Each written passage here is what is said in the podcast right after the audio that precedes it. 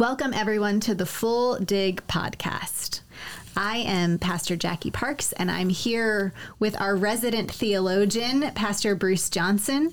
We are so excited to start this uh, series in Jeremiah as we dig into um, the book of Jeremiah and who um, Jeremiah was and what the book is trying to teach us as we move forward into. Um, into what God has called us to do and who He has called us to be.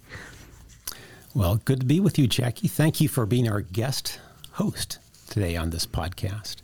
So, Jackie, when you think about the prophet Jeremiah, the book of Jeremiah, what, what comes to mind? What do you remember about him? What uh, stirs in your imagination? You know, it's it's not a it's not a very um, positive book in a lot of ways. Uh, from from just a simple reading of it, it's um, it can be a depressing book a lot of doom and gloom in a Jeremiah. A lot of doom and gloom. Um, you wouldn't necessarily read uh, portions of Jeremiah at a wedding or at any sort of celebration necessarily. no, no. Though we do have uh, one verse that's often quoted, uh, Jeremiah twenty-seven eleven. We'll get into that uh, later on.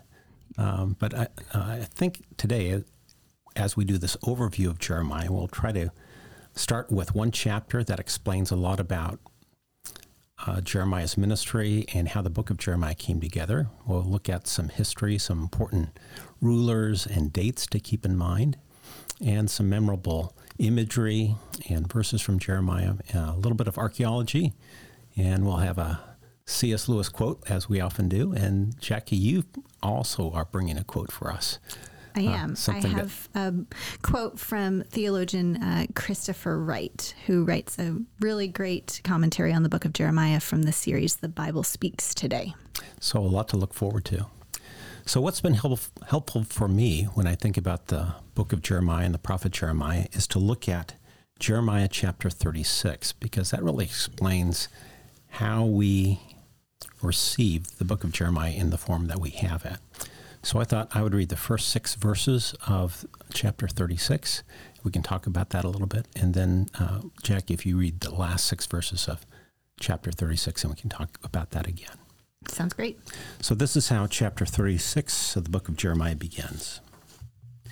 In the fourth year of Jehoiakim, son of Josiah, king of Judah, this word came to Jeremiah from the Lord Take a scroll and write on it all the words I have spoken to you concerning Israel, Judah, and all the other nations from the time I began speaking to you in the reign of Josiah till now.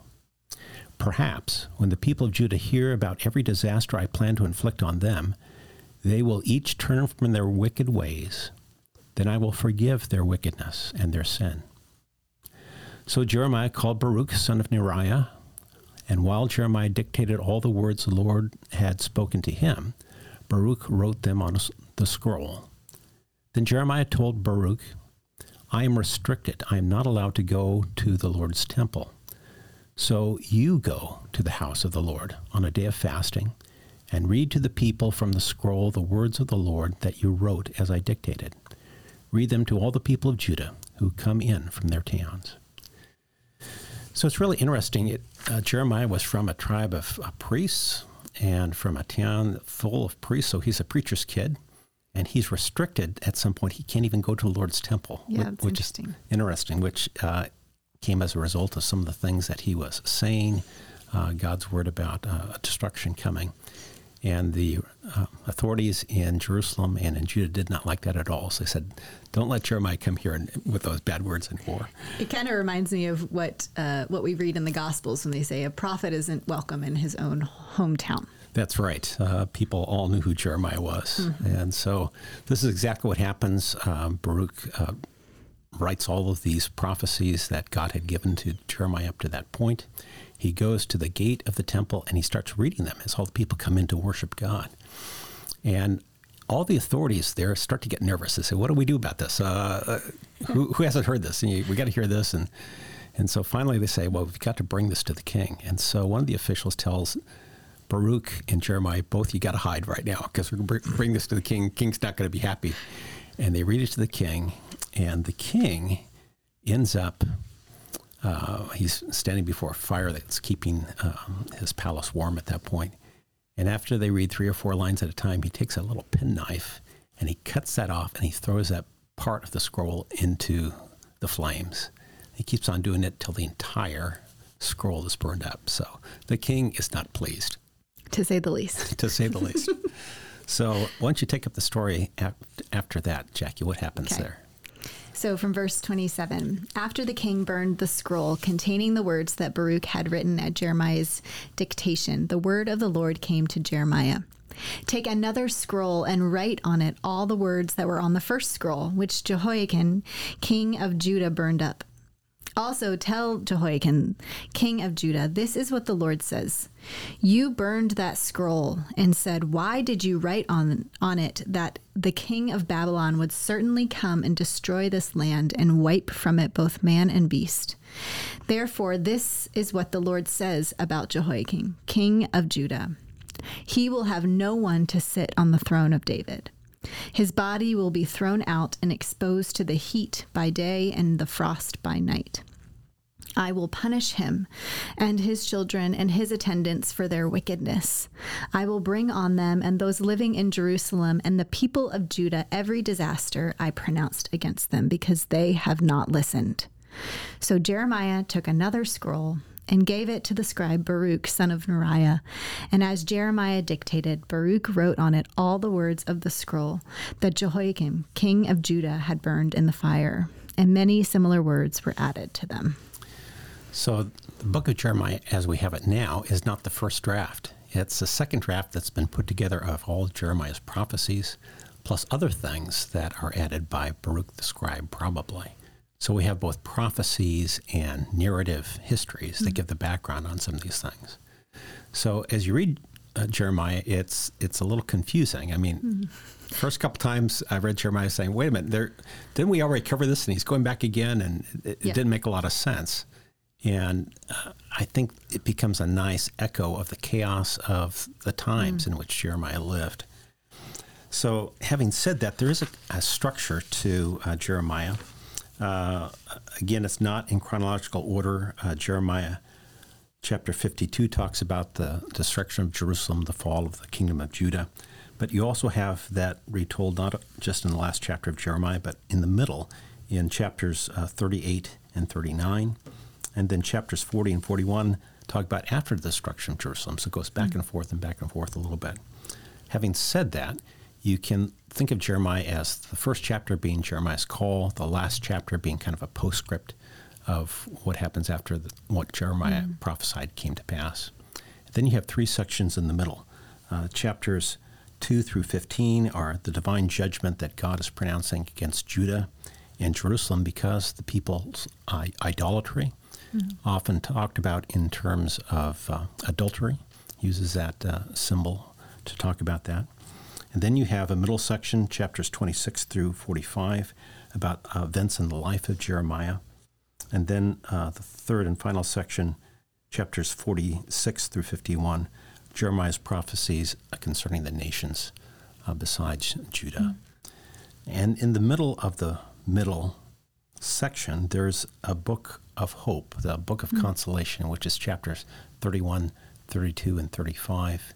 Hope about the return of God's people to their land, ancestral land, that would happen 70 years later, hmm. and which did happen 70 years later. And the looking beyond that to God's, God's ultimate answer, which is the Messiah, hmm. the promised Messiah who will come. So confusing. There is some structure, but you got to keep in mind now where are we in, in this whole thing. Um, having said that, they're, they're great images uh, that Jeremiah uses, great and memorable verses, and so I've picked a few of those for us to look at, and um, we'll go back and forth. Uh, do you want to read the first one? Sure. Okay.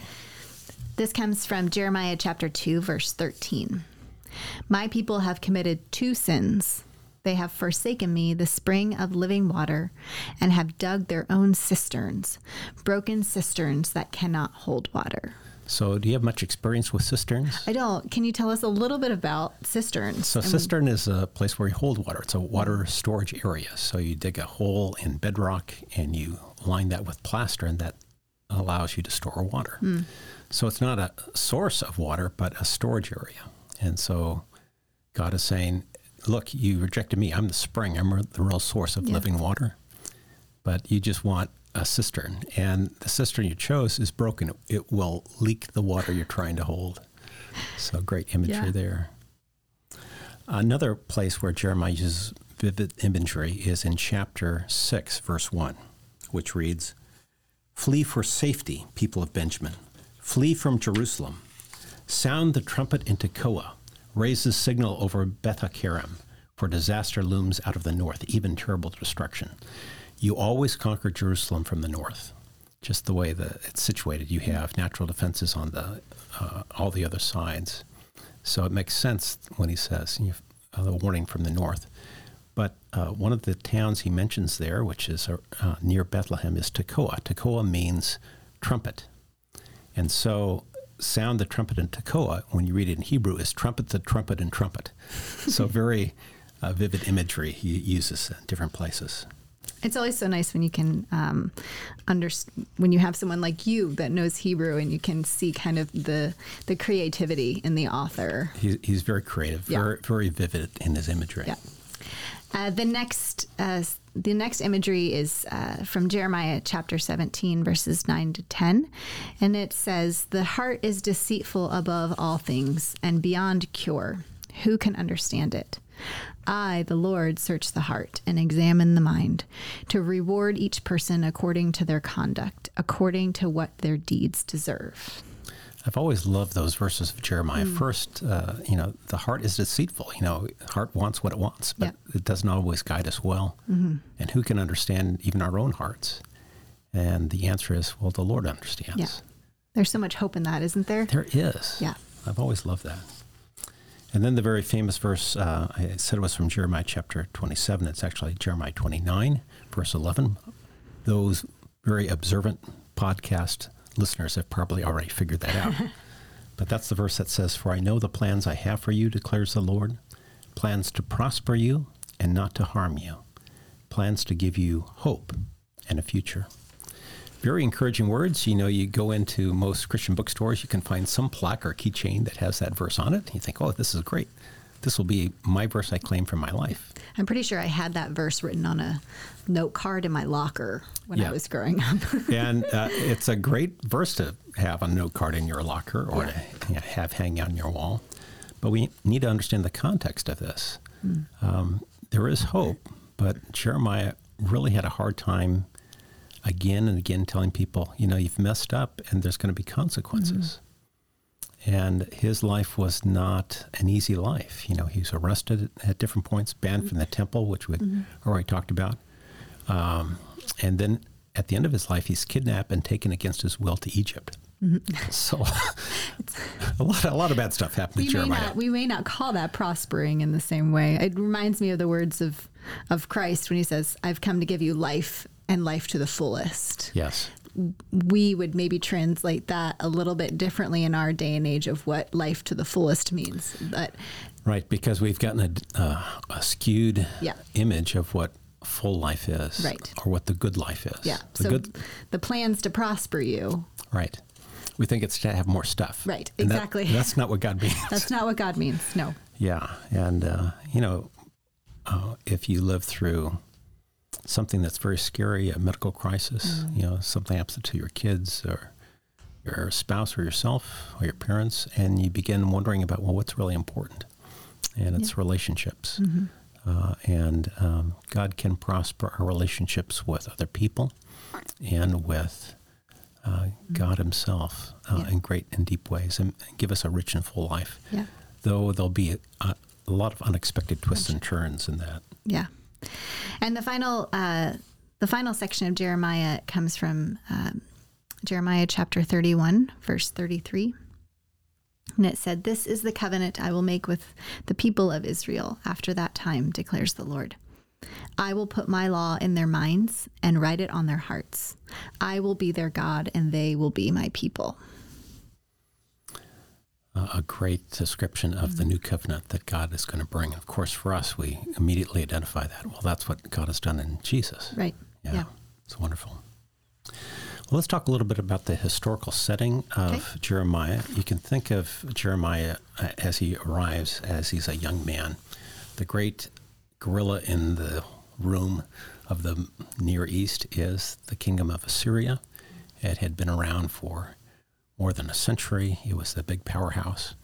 And Assyria is kind of in a power struggle with Egypt, which had long been a, a powerful um, country. And in between the two is the Jewish people, the northern tribes of Israel, the southern tribes of Judah. And Assyria had conquered the northern tribes of Israel in 721 BC. And then uh, later on, Jeremiah is born, he comes onto the scene. Assyria is still a powerhouse. And when God begins to speak through Jeremiah, the words are that there's another powerhouse that's coming, and that's Babylon. And uh, God will use Babylon as an instrument of judgment against his people. And that, in fact, happens. Um, Babylon ascends in, into power. Assyria is conquered, and then Egypt is diminished more and more. Uh, so that's kind of the historical setting. When I teach about the Old Testament, I often say, well, there's four dates that are good to remember uh, about the Old Testament, good dates right in the back of your Bible. And those four dates are 2000 BC, 1000 BC, 721 BC, and 586 BC. Because if you know those four dates, you can probably take most of the Old Testament and kind of say, okay, I know where that is in relation to, to those four dates. So uh, 2000 BC is about the time that Abraham, the patriarch, lived. 1000 BC is about the time of King David, the first of the kings of the united monarchy of Israel and Judah. 721 is when the Assyrians conquered the northern tribes of Israel. And 586 BC is when Babylon conquers Jerusalem, destroys the temple, and the people go into exile. So Jeremiah relates to that last date, 586 BC. You know, sometimes you read in um, different Bible commentaries, sometimes they use an alternate date, 587 BC instead of 586. Sometimes you read the alternate date, 722 instead of 721. Don't worry about that. for, for all practical purposes, 721, the fall of the northern kingdom, and 720, Yeah. uh, 586, the fall of the southern kingdom. I think it's also important always to root, um, to remember these dates, um, to remember that we that this is part of redemptive history. That Yes. these aren't, you know, this isn't just a, a fictional tale of God's work in the world as if we're watching a movie that someone made up. Right? These are actual dates within history that we can reflect back on. God was at work through his people in actual time and space. These are this doesn't need to be over spiritualized as a fictional tale of God's work. These were actual times and people that were in history at which and in which we can see God's hand um, at work in their lives and throughout um, throughout those times and even through nations and the use of nations in order to bring his his words to fulfillment his prophecies to fulfillment And the more that we grasp that, that God worked with real people in Bible times, the easier it is for us to believe that God can work with real people in our own day and yeah age. amen yeah Uh, that God can work through you and me. So, beside those four dates, the, the, there are seven kings that uh, come up in the book of Jeremiah as you read that. Uh, two of them are pagan kings, and uh, five of them are Jewish kings, the last five Jewish kings uh, before Jerusalem is destroyed. So, the two pagan kings to uh, keep in mind are Pharaoh Necho, that's Pharaoh Necho II of Egypt. He reigned from uh, 610 to 595 BC. That was in the 26th dynasty for those Egypt fans, Egyptology fans out there. That was the last um, dynasty that had a, a native Egyptian rule it before Egypt is conquered by the Persians. And you get to Darius and Cyrus and all, all of those Persian leaders. And then the other uh, pagan king that's mentioned in Jeremiah is Nebuchadnezzar. That's Nebuchadnezzar II of Babylon. He rules from 605 to 562 BC. Uh, he's the one that conquers Jerusalem.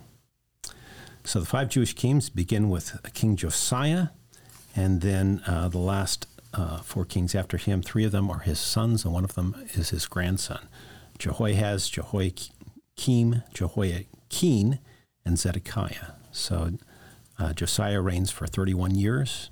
He's uh, listed as one of the good kings. Mm-hmm. And then the last four kings are all listed as bad kings, meaning uh, they did not support uh, the worship of uh, God and God alone and uh, led the people astray. So Josiah dies in a battle where he's uh, called in to fight as people are trying to defend Pharaoh Necho that's marching through the land. So he goes up to join Pharaoh Necho in battle and loses and dies. Hmm. So uh, very sad. He was an important king. Uh, he was very young when he became king. Yeah, just eight years old. Just eight years old. He took over. Uh, his uh, the queen mother wanted to kill him. The queen mother had been uh, the daughter of uh, the evil king Ahab and evil Queen Jezebel of the northern kingdom. So, not the person you want as your grandmother no. or uh, queen mother. Yeah. So, they had to hide Josiah for a while, and he's finally brought out and made king very good king, a lot of religious reform, but he dies. Mm. And after he dies, his son Jehoahaz rules for only three months. And then Pharaoh Necho, that had killed his father, removes the king from power and puts in his brother to reign, uh, Jehoiakim, who reigns for 11 years. Now, this is right at the time when you have a change in what's going on in Assyria. You have the rise of one of the provinces of Assyria, Babylon, that breaks away and becomes its own kingdom.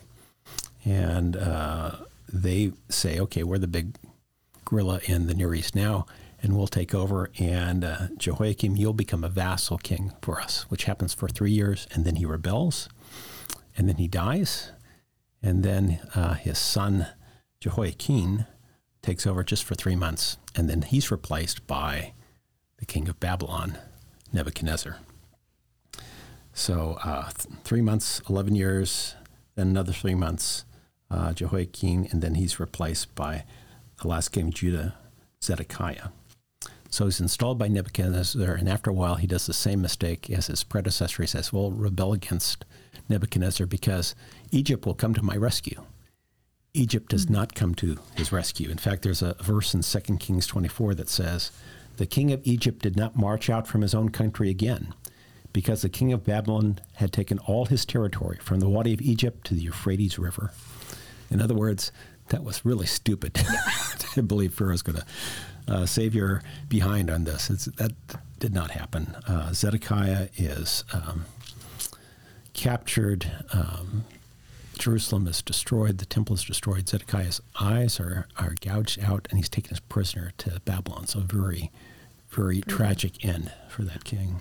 You mentioned something with Jehoiakim that he was a, a vassal king to the Babylonian king. Can you explain what a vassal king is? So that means you, you're the head of your country, but your country gives tribute to another country. Okay.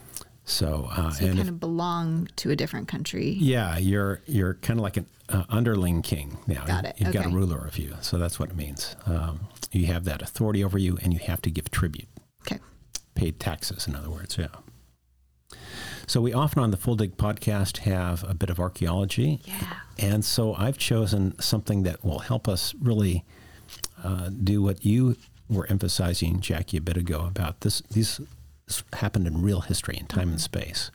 So we have arrowheads, Babylonian arrowheads from the time of uh, the conquest of Jerusalem in 586 BC. Wow. And these are all um, arrowheads that were found in a couple different digs the City of David dig, the uh, Temple Sifting Project dig, and a very recent dig that's uh, going on with the University of North Carolina in Charlotte. They came up with another of these uh, Babylon arrowheads just in 2019 uh, in uh, a dig on um, what's called Mount Zion, where I lived when I lived in Jerusalem. So these are all bronze. They're trifoiled uh, arrowheads. Uh, uh, Scytho uh, Iranian arrowheads are sometimes called. They're aerodynamic, designed for maximum damage. A solid triangular point leads t- into the arrow's target. Was followed by three blades, inhibiting wound closure and increasing blood loss. And rather than a tang that we are used to in um, Native American arrowheads, uh, it has uh, a, a little um, notch so the arrowhead shaft can fit into a socket. And that gives an increased chance of breaking off of the arrowhead when it's in somebody's body. That increasing the likelihood that they'll die. So, you know, the technology of the day, very, very brutal. So brutal. And the Babylonians used to gather up the arrowheads at the end of the battle to be reused because if they're not really tied on, you, they come off pretty easily after they've been fired. But there's some that um, they weren't able to collect, and that's why you have them from archaeological digs. So, uh, a reminder to us in these Babylonian arrowheads this really happened. People really died and suffered. Uh, all the prophecies, all the warnings from God through Jeremiah that um, there will be consequences for their idolatry and for their social injustice, for the way they were treating the poor. Mm-hmm. Uh, uh, it all came to pass. And there are always consequences. Yeah. In fact, uh, we have some description of consequences in our ECO confessional standards from the Heidelberg Catechism, where it talks about yes, there are always consequences for actions, and, and we have to do something about that, and God has to do something about that. Yeah. Yeah, we sometimes we get uh, hung up a little bit on understanding God's consequences, the the justice and the grace, the truth and the grace that that is present. Um, but we actually want justice. We we're, do. We're built for that. We're we're it is it is instilled in us because we are made in the image of God that we want to see justice done. Yes, and sometimes we want to see justice for our enemies and mercy for ourselves. Yes, always. Yes. and so it's always good to keep that in mind that, that when we sometimes struggle as we do with with understanding who God is and His purposes in the world. That we are we're made for justice, and we desire to see um, God's justice in the world. Um, out of out of His mercy, it is His merciful love from which His justice flows. I often express it in terms of fairness. You know, we, we expect things to be fair. Mm. You know, if I'm if I'm have a business dealing, expect it to be fair, yeah. fair for both sides. Yeah. And when it isn't, we said, well, gosh, that should be that way. It's not fair. right. It's not just. Yeah. So why don't you read, uh, this is from the Heidelberg Catechism. Why don't you read the question uh, 10 and question 11 and their answers? Okay. So, question 10 from the Heidelberg Catechism says Will God let humanity get by with such disobedience and rebellion? The answer certainly not. For the wrath of God is revealed from heaven both against our inborn sinfulness and our actual sins. He will punish them according to his righteous judgment in time and in eternity, as he has declared. Cursed be everyone who does not abide by all things written in the book of the law and do them. From Galatians 3:10. And question 11. But is not God also merciful? Answer. God is indeed merciful and gracious, but he is also righteous. It is his righteousness which requires that sin committed against the supreme majesty of God be punished with extreme, that is, with eternal punishment of body and soul. So, again, that balance between justice and mercy of God and how we keep those 2 mm-hmm. together. Uh, the next two questions from the Heidelberg Catechism, question 12 says, because we have deserved temporal and eternal punishment by the righteous judgment of God, how may we escape this punishment, come again to grace, and be reconciled to God? A pretty good question. Mm-hmm.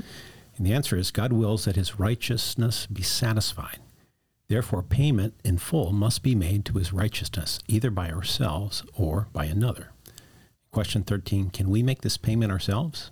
The answer By no means. On contrary, we increase our debt each day. Mm. So a little bit of hope, and then, but there's a problem with this. So what, what's the solution? Here is the answer. Question 14 says, Can any creature make the payment for us? Answer, no one. First of all, God does not want to punish any other creature for humanity's debt.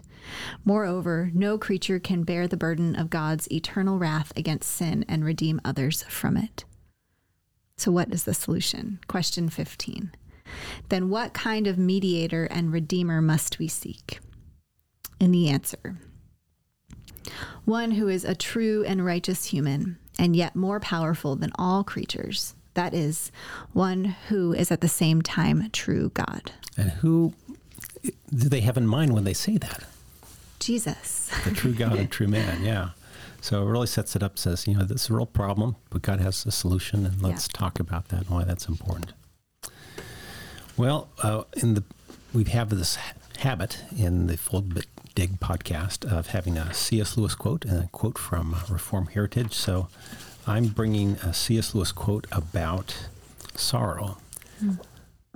Jeremiah is called the weeping prophet, the prophet that's acquainted with sorrow. And so these are words about uh, C.S. Lewis, as, uh, the sorrow he had after uh, C.S. Lewis's wife passed away.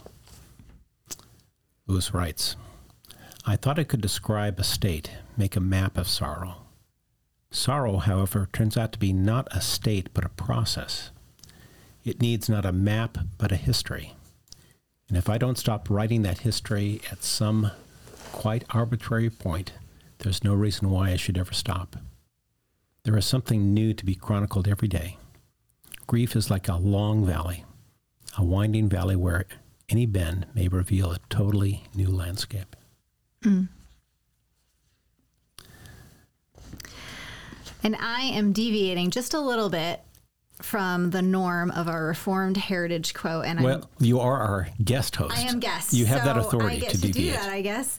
Um, and I'm going to share a quote from, uh, like I said, the a commentary on the book of Jeremiah from a, a modern, still alive uh, theologian named Christopher Wright out of the UK.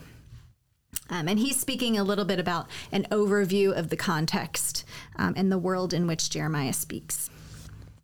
And he says, What then was the state of the world into which Jeremiah was called to speak for God in the year 627 BC? For people who had lived through the previous decades, it must have seemed like an enormous transition. Nationally, they were in the throes of a royal reformation that seemed to turn upside down the practices of a half a century. The changes would have impacted the priestly family of Jeremiah in his home village of Anathoth and were probably not popular. Politically, there was a resurgence of nationalism and a drive for independence from Assyria, reminiscent of the heyday of Hezekiah, but perhaps with greater hope of success now that Assyria was beginning to crumble. And internationally, that very crumbling of the empire that had ruled the region for 150 years must have produced anxieties as to what reconfiguration of nations, alliances, and empires might emerge from the rubble. It was the end of an era, with some hopes for Judah and considerable unease about the rest of the world. And God's answer? A nervous youth who thought he couldn't speak. God is good at that kind of surprise. Centuries earlier, God's answer had been a nervous octogenarian who also thought he couldn't speak. Yet both of them ended up with God's words in their mouths. And centuries later, God's final answer in a world creaking under a far greater empire than Assyria or Babylon would be a baby. God's word become flesh. I love that. I love the transition between Jeremiah as a youth uh, who doesn't think he can speak, Moses as an old man, octogenarian, who thinks he's not the right person, and then uh, God's ultimate answer in a little baby Yeah. in Bethlehem. and just the the way that he writes it and saying you know god's words through moses and god's words through jeremiah and then god's final word through his son Yeah, it's wonderful. And uh, he mentions uh, the hometown of Jeremiah, Anathoth. We'll save the discussion of Anathoth till our next podcast. oh man i love i love that little um, The little teaser the little teaser yeah that's, that's, right. the word yeah And uh, why uh, Anathoth is important in, in Bible history. Great. Well, Jackie, I want to thank you for being our guest host. And I have a little present for you. I have a penknife to commemorate the penknife that was used by the Thank you. king to cut up the book of Jeremiah. And so poor Baruch has to do the whole thing all over again. poor baruch but also you know that we didn't talk about this the perseverance and the tenacity of jeremiah to just write it all, to do it all over again That's right. that takes so much confidence in who god is and what uh, the calling that god had put on his life and the words that he was called to speak Exactly. Well, uh, Jackie, do you want to close in prayer for us today? Yeah, I'd love to. Father, we're grateful that you have uh, preserved and given us these words to form us and shape us, to give us hope, to remind us that you are still at work in us and among us and through us. Father, may we be diligent studiers of your word. May your word transform us, that we may look more like your son, that we may join you in your mission of making all things new. We pray all these things in the name of Jesus. Amen. Amen. Thank you, Jackie. Thanks for having me.